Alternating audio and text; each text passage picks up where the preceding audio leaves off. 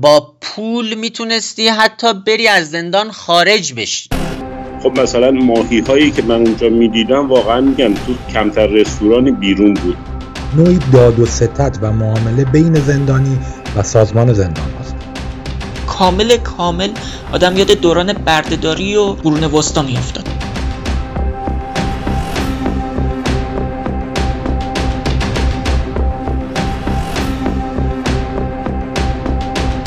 اینجا کوتناست. پادکستی به میزبانی من نگین شیراقایی که در اون قراره از ساختارها و نقش و نگارهای اشتباه سیستم حاکم بر ایران صحبت کنم و به شیوه مازندرانی ها کوتن کنم. یعنی با چوب روی پارچه بزنم تا خاکش بلند شه و واقعیت بهتر دیده بشه. وقتی از فساد ساختاری حرف می‌زنیم یعنی هیچ بخشی در کشور از شکلگیری کانونهای فساد در امان نیست. طبیعتا زندان هم بخشی از همین ساختاره. اگر دیده باشین اخیرا فیلم هایی از داخل زندان اوین تهران منتشر شد که همه رو شوکه کرد. معمورها بی محابا و بدون هیچ نگرانی خاصی زندانی ها رو کتک می زدن و شرایط زندانی ها انقدر دشوار بود که عدهای خودزنی یا خودکشی می کردن.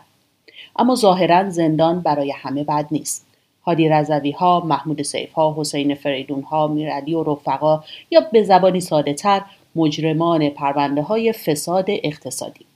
اینها در همون زندان، در همون جغرافیا و داخل همون بندها و سالنها در دنیای موازی زندگی می‌کنن. امکاناتی دارن که من و شما بیرون هم احتمالا نداریم. همه اینها در شرایطیه که مثلا علیرضا رجایی روزنامهنگار سابق در همون زندان به سرطان مبتلا شد و به خاطر نداشتن امکانات پزشکی یک چشمش را از دست داد. آرش صادقی در آغاز جوانی سرطان گرفته و همین اخیرا بکتاش آبتین شاعر و فیلمساز درمان نشد و جان شیرینش را از دست داد. از این نمونه ها کم نیست. در این قسمت از کوتنا از این نابرابری در چهار دیواری حرف می زدیم که قرار بوده محلی برای تنبیه و احتمالا بازدارندگی باشه. اما به بهشت مفسدان تبدیل شده. برای اینکه بتونم تصویر دقیقی از اونچه در زندانهای ایران میگذره به دست بیارم با چهار زندانی سیاسی و سنفی مرد زندان اوین که در اون فضا تنفس کردن به گفتگو نشستم. مخاطب گرامی این تماس توسط زندانی بازداشتگاه اوین می باشد حرف بزنیم مطمئن بشیم صداتون درست میاد. حرف بزنی مشکل نداره. وقتی تصمیم گرفتم در فصل اول کوتنا از فساد در ایران حرف بزنم یاد مسعود کازمی افتادم. روزنامه نگاری که در زندان بود و البته الان از ایران خارج شده. در دوره زندان با زندانیان جرایم فساد اقتصادی هم بند شد و با بسیاری از اونها صحبت کرد. برای منی که زندان رو در ایران تجربه نکردم روایت مسعود از فضای زندان و زندگی زندانیان پرونده های فساد اقتصادی عجیب بود. همه ما تا حدی در این سالها از زندگی های لوکس در زندان جست و گریخته شنیدیم. اما تصویر غالب ما از زندان به وضعیت زندانیان سیاسی گره خورده. روایت امروز داستان یک دنیای موازی در همون زندان هاست. زمانی که یک زندانی وارد زندان اوین میشه اگر متهم باشه یعنی حکم قطعی نداشته باشه به اندرزگاه چهار میره. و اگر حکم قطعی داشته باشه به اندرزگاه هفت و هشت. در اندرزگاه چهار جدای از متهمین برخی زندانیان خاص مثل حسین فریدون برادر رئیس جمهور سابق مثل هادی رضوی داماد محمد شریعت مداری وزیر سابق اونجا نگهداری میشن. با اینکه حکم قطعی دارن. به دلیل اینکه اندرزگاه چهار بهترین جای زندان اوینه و از امکانات خاصی برخورداره. مسعود کازمی فروردین 99 از زندان اوین آزاد شد. اما امیر که صداش را الان خواهید شنید در مرخصی پیداش کردم و هنوز زندانی محسوب میشه. در نتیجه هم اسمش و هم صداش رو تغییر دادم. یه اتاق کاملا پر نور و بزرگی بود. نور تو زندان خیلی چیز مهمیه. از کنار در تلفن بود. چند تا کمد بود که توش مثلا بچه ها لباساشون رو میذاشتن. کنار کمد تخت شروع می‌شد که سه تا تخت اول می‌شد به اصطلاح اون آشپزخونه اتاق. توضیح بدم منظور امیر این نیست که داخل اتاق آشپزخونه وجود داره. به جایی که در داخل این اتاقها وسایل آشپزی مثل قابل ماهیتابه رو قرار میدن میگن آشپزخونه. این با اون آشپزخونه که زندانی ها برای خودشون در اونجا غذا درست می‌کنن متفاوته. طبقه بالا بالاش که انبار بود که مثلا نزدیک فکر کنم 25 6 تا box آب معدنی فقط بود. تختای طبقه سه که کلا خالی بود و یه دونه دیگهش برای من بود یکیش برای یکی دیگه از زندانی بود اون یکی هم خالی بود پس هیچی نمیذاشتم ولی آدمم راه نمی‌دادن توش. نظام انتخاب هم اتاقی و ورود آدمها به اتاقهای مختلف در زندان ساختار رانتی خاص خودش رو داره. زندانی ها میگن ممکنه توی یه اتاقی ده نفر کفخواب باشن یعنی به خاطر نبود تخت روی زمین بخوابن. اما در کنارش یه اتاق دیگه ای پنج تا تخت خالی هم داشته باشه مثل همینی که امیر میگه. و زندانی جدید که میاد اصلا وارد اون اتاق نشه. این پولدارا میرن به وکیل بند و مسئول و ناظر پول میدن که کسی رو به اتاقشون نفرستن یا اگر هم قرار کسی رو بفرستن زندانی مد نظر هم اتاقی ها باشه. لوازمی که داشتن مثلا جارو برقی خیلی یه سری از اتاقا جارو برقی نداشتن. اینا جارو برقی خاص خودشون رو داشتن. یا یخچال و فریزر مثلا دو تا یخچال یه دونه فریزر داشتن که همش پر بود. همیشه کم بوده یخچال اینا حس می‌کردن و از فریزر حسینی استفاده می‌کردن. معمولا هم این اتاقا جلوشون پرده بود که بقیه زندانیا داخل اتاق نگاه نکنن. عدهای از زندانیان پولدار و افراد خاص در زندان هزینه می‌کنن تا برای خودشون احترام و امکانات بخرن. نوعی داد و ستت و معامله بین زندانی و سازمان زندان هاست. برای مثال اندرزگاه چهار یک آشپزخونه داره که این آشپزخونه سی شعله گاز ده فر صنعتی بزرگ و یک باربیکیو مخصوص سیخهای کباب داره. فیروز ریختگران متهم بانک سرمایه زمانی که اونجا بوده این آشپزخونه رو با هزینه بر بالغ بر دو میلیارد تومن ساخته و در ازاش مثلا امکاناتی مثل توالت اختصاصی یا تلفن و اینجور چیزها می‌گیرن.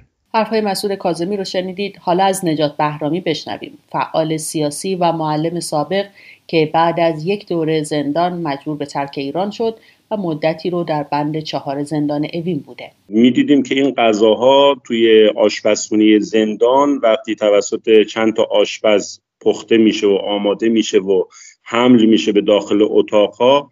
خب مثلا ماهی هایی که من اونجا می‌دیدم واقعا میگم تو کمتر رستورانی بیرون بود. انقدر گوشت استفاده می‌کردن که خودشون خسته می‌شدن. می‌گفتن بسته دیگه گوشت. دیگه گوشت نخوریم. می‌خواستن گوشت نخورن چیکار می‌کردن؟ مثلا میگو میخوردن ماهی میخوردن. دو وعده میگو ماهی به خودشون استراحت می‌دادن بعد باز گوشت میخوردن. غذاهایی که مرغ داشت غذاهای لول پایین حساب می‌شد. مجازات حبس قرار دسترسی مجرم به امکانات زندگی رو به حدی محدود کنه که بدون خدشدار کردن حقوق بشر باعث تنبیه بشه و احتمالا باعث بشه که جرم تکرار نشه. اما این معموله که حتی در خود این سیستم بازدارنده هم فساد اتفاق میافته. مثلا نقدهای زیادی به فساد در سیستم زندانهای آمریکا میشه. اما حجم فسادی که در زندانهای ایران دیده میشه شاید تنها در برخی کشورهای آمریکای لاتین مشابهش وجود داشته باشه. فسادی که پایه بیعدالتی درون زندانهای ایرانه. شهابالدین نظری فعال سیاسی حدود یک سال بین سالهای 99 و 1400 در زندان اوین حسن رعیت رو که احتمالا معرف حضورتون هست رو خب فرستادنش بند هشت. حسن رعیت یا حسن میرکازمی رو احتمالا می‌شناسید. همونیه که سال 88 عکسهاش با کلت ترک موتور یه بسیجی منتشر شد. چند سال بعدش هم تصاویرش در جت اختصاصی بابک زنجانی همه رو سپرایز کرد. حالا به خاطر فساد مالی به 35 سال حبس محکوم شده که 25 سالش قابل اجراست زمان دستگیریش رسانه ها اعلام کردند که در باغ اختصاصیش اطراف ورداورد کرج بازداشت شد. باقی که در واقع یک باغ وحش شخصی بود و بهش می‌گفتن بهشت گم شده ادامه خاطر شهاب رو از حسن رعیت بشنویم. اولا اینکه با یک دردسر زیادی چون اصلا همون روز اولی که این آقا اومد زندانیان سیاسی باهاش درگیر شده کار به جای رسید که حراست اومد گفتش یا میرید از حسن رعیت معذرت خواهی می‌کنید یا براتون پرونده جدید تشکیل میدیم. که اون بنده های خودمون زندانیان سیاسی رفتن از حسن رعیت معذرت خواهی کردن. کسانی که تحت عنوان مفسدان اقتصادی وارد زندان میشن معمولا با آدمهای عادی تفاوتهایی دارن. یا آقازادن یا وابسته به فلان نهاد و بهمان شخصیت. یکی از زندانی های سابق می‌گفت هرچقدر عدد اختلاس و فساد مالیشون بزرگتر بود احترام و امکانات بیشتری هم داشتند من به خاطر دارم زمانی که اندرزگاه هفت زندان اوین بودم یک شب سر و صدا اومد. فرداش متوجه شدیم که آقای مهدی آشمی رفسنجانی در ساعات پس از خاموشی صندلی گذاشته توی فضای عمومی تو راهرو نزدیک حیات و چند نفرم دور خودش جمع کرده. افسر نگهبان شب اومده بهش تذکر داده و آقای رفسنجانی عصبانی شده و یه تنش لفظی بینشون اتفاق افتاده. صبح فردا رئیس اون اندرزگاه. در حضور من و چندین زندانی دیگه به افسر نگهبان شب تذکر داد که شما با این زندانی کار نداشته باش. این یعنی اینکه اون زندانی فراتر از سازمان زندان هاست. فساد در این ابعاد یعنی مشکل اساسی در ساختار و مدیریت نظام جزایی وجود داره. در زندانهای ایران از رئیس زندان تا افسر نگهبان همه کارمند سازمان زندانها و زیر نظر قوه قضاییه هستند. وقتی رئیس یک اندرزگاه به افسر نگهبان میگه با فلان زندانی کاری نداشته باش یعنی زندانی وجود داره که از کارمند سازمان زندانها رتبه بالاتری داره. مثلا هادی رضوی برای خودش ماساژور داشت. یعنی این رو من با چشمای خودم می‌دیدم که یه بدبخت بیچاره ای رو پول می‌داد بیا آقا بیا بر منو مثلا یه یه ساعت کمرم و ماساژ بده. محمد هادی رضوی که شهاب انقدر از دستش عصبانیه داماد محمد شریعت مداری وزیر دو وزارتخونه در دولتهای روحانی بود. یکی از بدهکاران بانک سرمایه است که 107 میلیارد تومن از این بانک وام گرفته بود. خرداد سال 98 بازداشت شد و بعد به 20 سال حبس محکوم شد. از سریال سازی و سینما تا فروش روغن صنعتی و صنایع پتروشیمی انجام داده. هموم این آقا می‌خواست بره همون براش قروق می‌شد. و با یه وضعیتی که گویی ایشون زندانبان دیگرانه. همیشه تو هر اتاقی از زندانی های عادی و سیاسی سه چهار نفر اینها خدمی زندانی های مالی بودن ولی در اتاقهای ما حضور داشتن. اینا مثلا وسط صحبت وسط بازی کردن حتی مثلا داشتن انار دون می‌کردن. ولی خودشون هم حتی از این ور نمی داشتن مثلا همین آقای بهزادی. یکی از مجرمای مالی بودش که بین خود مجرمای مالی هم دیگه حتی منفور شناخته می‌شد. منظور امیر وحید بهزادی زندانی پرونده فساد در سایپاس که ابتدا به اعدام محکوم شد اما بعدا حکمش در دیوان عالی کشور شکست. چون مثلا شهردار اتاق که می‌گرفت بهش می‌گفت تو باید جای منم جمع کنی و من برمیگردم اگه تختم تمیز نباشه بهت پول نمیدم. کامل کامل آدم یاد دوران بردهداری و قرون وسطا میافتاد. شهردار در زندان به کسی میگن که کارهای خدماتی و نظافت اتاقها رو انجام میده. زندانی های هر اتاق پول کمی جمع می‌کنن به شهردار میدن تا اتاق رو تمیز کنه فلاسک های چای رو آماده کنه ظرفا رو بشوره. خلاصه شهردار در زندان خانه داره شهاب در رابطه با نحوه بکارگیریشون میگه. بنگاه کاریابی ایجاد کرده بودن. یعنی با وعده ایجاد شغل کلی زندانی رو برای خودشون خریده بودن. یعنی مفتی هم حتی. فقط صرفا که خب آره ببین فلانی من دیگه برم بیرون از زندان تو رو به یه جایی مثلا دست و بند می‌کنم. و غالبا همین وعده هاشون دروغ بود. بچه هایی بودن که در به صورت گروهی در خیابان مثلا تو اتفاقاتی مثل دی 96 و آبان 98 بازداشت شده بودن و در نتیجه کسی نبود اینا از بیرون به اینها پول برسونه. است عمدتا هم اینها سر و بدنشون جای شکستگی و جای شکنجه و جای ضربه بود. یعنی به خاطر فقر رفته بودن تو خیابون. اما در یک زندانی قرار گرفته بودن که باز مثلا یک انسان فاسد اقتصادی و وابسته به نظام اومده و اونجا نشسته و ایشون رو به برده خودش تبدیل کرده.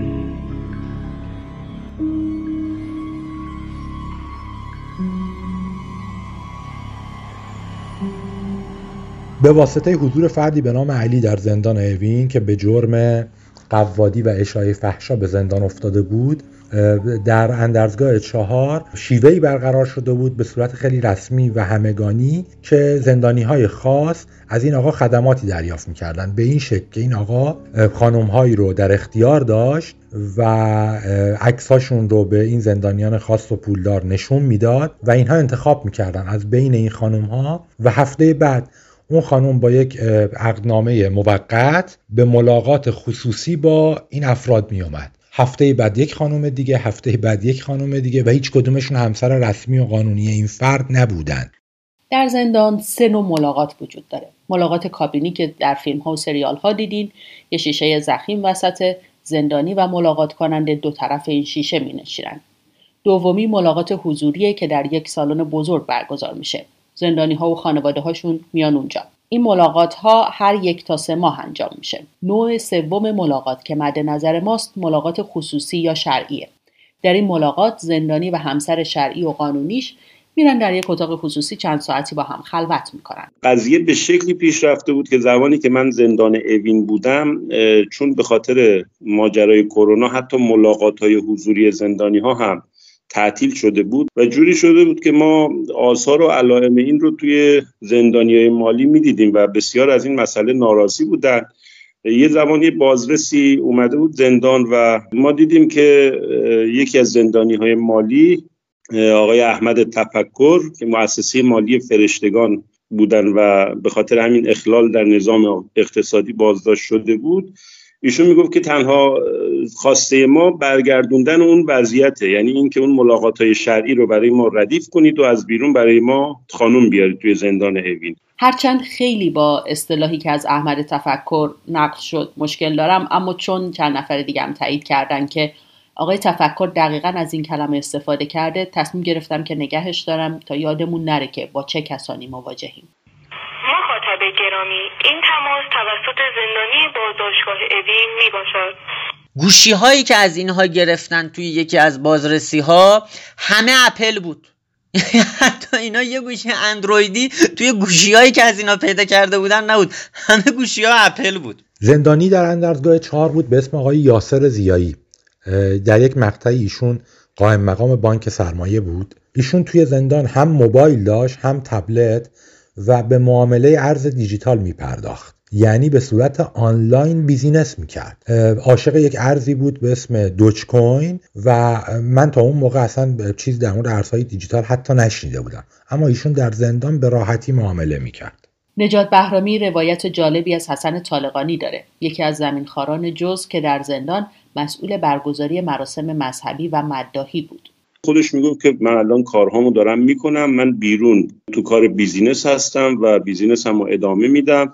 اگر نظام فکر کرده که من تخلفی کردم اخلال در نظام ارزی و نظام اقتصادی ایجاد کردم لابد دستگاه امنیت نظام بیشتر می‌فهمن لابد من مرتکب خطایی شدم.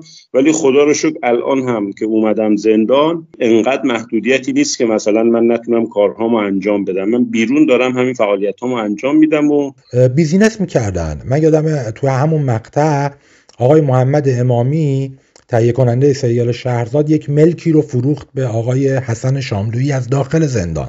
هر دو نفر زندانی. آقای شاملویی هم متهم بانک سرمایه بود که اتفاقا اخیرا اعلام شد به 18 سال حبس محکوم شده. مسعود کاظمی که تهیه کننده برنامه هم هست جدا از اینکه با اینها هم بند یا هم اتاقی بوده برای جمع کردن اطلاعات مصاحبه و گفتگوهای زیادی باهاشون داشته. چیزهایی دیده که کمتر کسی خبر داره. من یادم روزی در اتاق نشسته بودیم. آقای حسین هدایتی گفتش که همسرم می‌خواد بره دوبی و یورو پیدا نکردیم.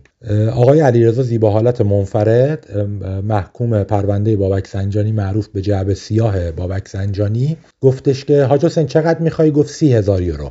گفت خب من سی هزار یورو رو امروز بهت میدم اما چون گیر نیاوردی سه هزار تومن از قیمت روز بالاتر می‌زنم. و آقای هدایتی هم پذیرفت. به همین سادگی. با یه محاسبه سرانگشتی میشه فهمید که آقای منفرد در همین یک گفتگو 90 میلیون تومن سود کرده. شما که الان داری به این پادکست گوش میدی چه بیزینسی می‌تونی انجام بدی که در عرض چند ساعت 90 میلیون تومن درآمد داشته باشی؟ تازه زندان هم نیستی. دنیای زندونی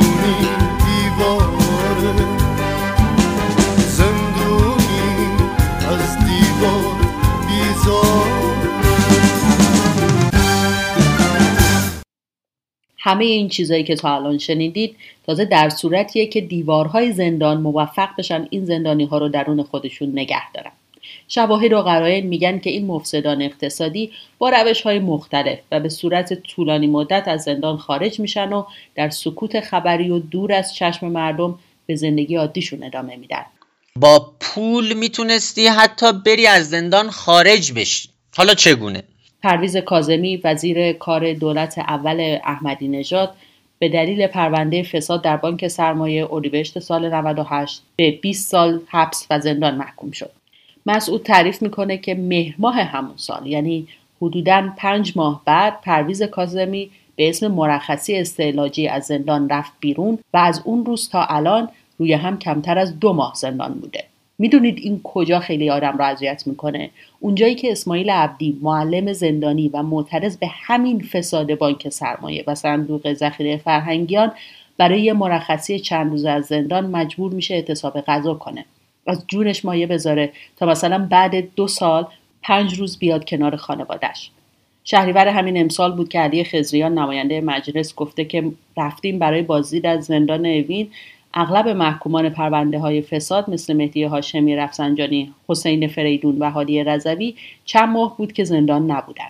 این آقایون می اومدن پول می‌دادن به دندون پزشک اوین که آیا دندون پزشک تو برای ما بزن اعزام به بیرون از زندان بزن آقا من فلان تجهیزات ندارم ایشون بر دندونش احتیاج داره بزن اعزام به بیرون نتیجتا چه اتفاقی میافتاد؟ به اون سرباز به اون ماموری که قرار بود که اینها رو ببره بیرون و برگردونه. به اون هم یک پولی می‌دادن. این اصلا واسه خودشون می‌رفتن یه روز دور میخوردن برمیگشتن می‌رفتن دوباره زندان. یکی از چیزهایی که معمولا درباره زندان شنیده میشه وجود مواد مخدر در بند هاست چیزی که درباره اکثر زندان ها نقل میشه اینه که هشیش و شیشه تو زندان خرید و فروش میشه. یا مثلا زندانی ها با روش های مختلف برای خودشون مشروب دستساز تهیه می‌کنن. اما مواد مخدر و مشروب این مفسدان مالی در این مورد هم متفاوته.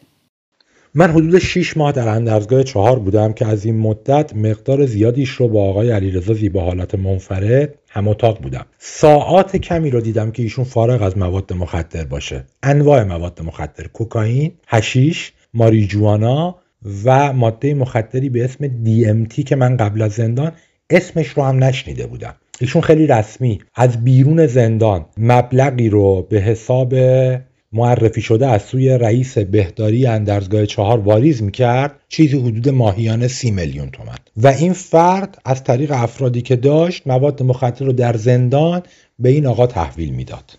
مهمونی می‌گرفتن. مهمونی نه به اون صورت بیرون مثلا مهمونی به این صورت که ده نفری که با هم دیگه خوبن یه تیم تشکیل دادن و میبردن توی اتاق. میشستن غذای آنچنانی بعد غذا مشروب میخوردن گل میکشیدن. مهمونی های شبانهشون هم برای من خیلی جالب بود. یعنی بعضی وقتا واقعا من دلم می‌خواست دروغ چرا؟ واقعا دلم می‌خواست که آقا منم مثلا برم تو این فضای زندانی که همش غم همش قصه. یعنی شما قصه خودت که یادت بره تازه بغل دستی تو می‌بینی که وضعش چقدر داغونتر از تو تازه بدبختی اونم میاد سراغ تو. منتها اینو اصلا یه وضعیتی که انگار انگار با شما تو زندانی. قلم می دست بلند می دل فراوان. قلم می دست بلند می دل فراوان. نام نویس روی تخت زندان. نام نویس روی تخت زندان. سالن دو اتاق هادی رضوی اینا هر شب همچین بساتی بود. یه اتاق تقریبا کوچیک بود که هر شب تا ته این اتاق پر بود. هر شب غذای آنچنانی بعد اون مثلا فلان آهنگو میذاشتم فلان سریال با هم می‌دیدن فلان فیلم با هم می‌دیدن قمار می‌کردن برای خودشون شرط بندی می‌کردن یه فضای کاملا تفریحی. برای خیلی از ما مهمونی رفتن و پارتی کردن در ایران همیشه با ریسک دستگیری و زندان همراه بوده. افشین ناقونی نقاش رو می‌شناسین؟ خبر دادید که سال 76 توی یک پارتی بود که پلیس ریخت. از شش طبقه افتاد پایین و قطع نخا شد. یا همین دیماه سال 1400 در محمود آباد مازندران سی نفر رو در یک مهمانی دستگیر کردند.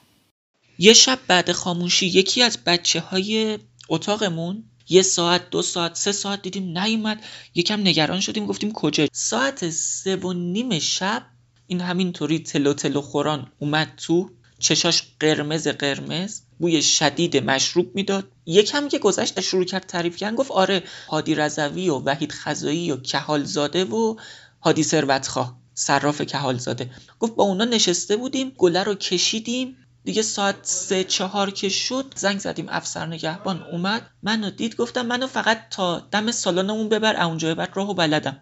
و واقعا حبس نمیکشیدن زندگی می‌کردن برای خودشون با همه امکانات و همه اون چیزهایی که داشتن. صدای زنگ موبایل از تو اتاقشون میومد یعنی علنی بود قضیه که اینا اصلا صدای زنگ موبایلشون دیگه میومد یه دفعه از اتاق بیرون. ابایی نداشتن از اینکه بگن آره ما موبایل داریم. اتفاقا موبایل اگر مثلا می‌گفت نداریم براش افت داشت.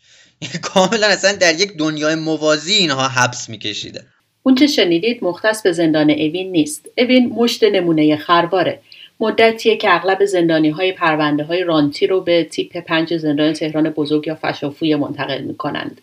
تصور کردنش سخت نیست که این شرایط حالا در زندان تهران بزرگ هم داره اجرا میشه. در شهرستان ها هم بعض همینه. تنها حجم ماجراست که متفاوته.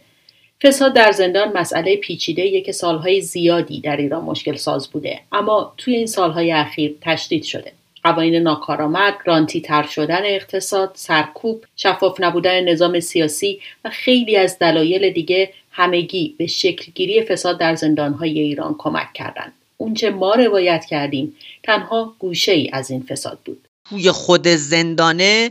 یعنی سوال این نبود تو خودی هستی یا غیر خودی. سوال این بود تو چقدر پول داری؟ بعضی وقتا بعضی از دوستان به شوخی می‌گفتن که دیگه حالا تو این بحثایی که بین چپا و راستا بود می‌گفتن زندان بهشت سوسیالیستاست چون غذا مجانیه همه چی مجانی.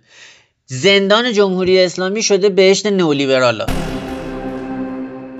این قسمت از کوتنا رو تقدیم می‌کنیم به زندانیان گمنامی که در همین شرایطی که براتون تشریح کردیم و در این نابرابری اوریان سختی حبس رو چند برابر تحمل می‌کنند.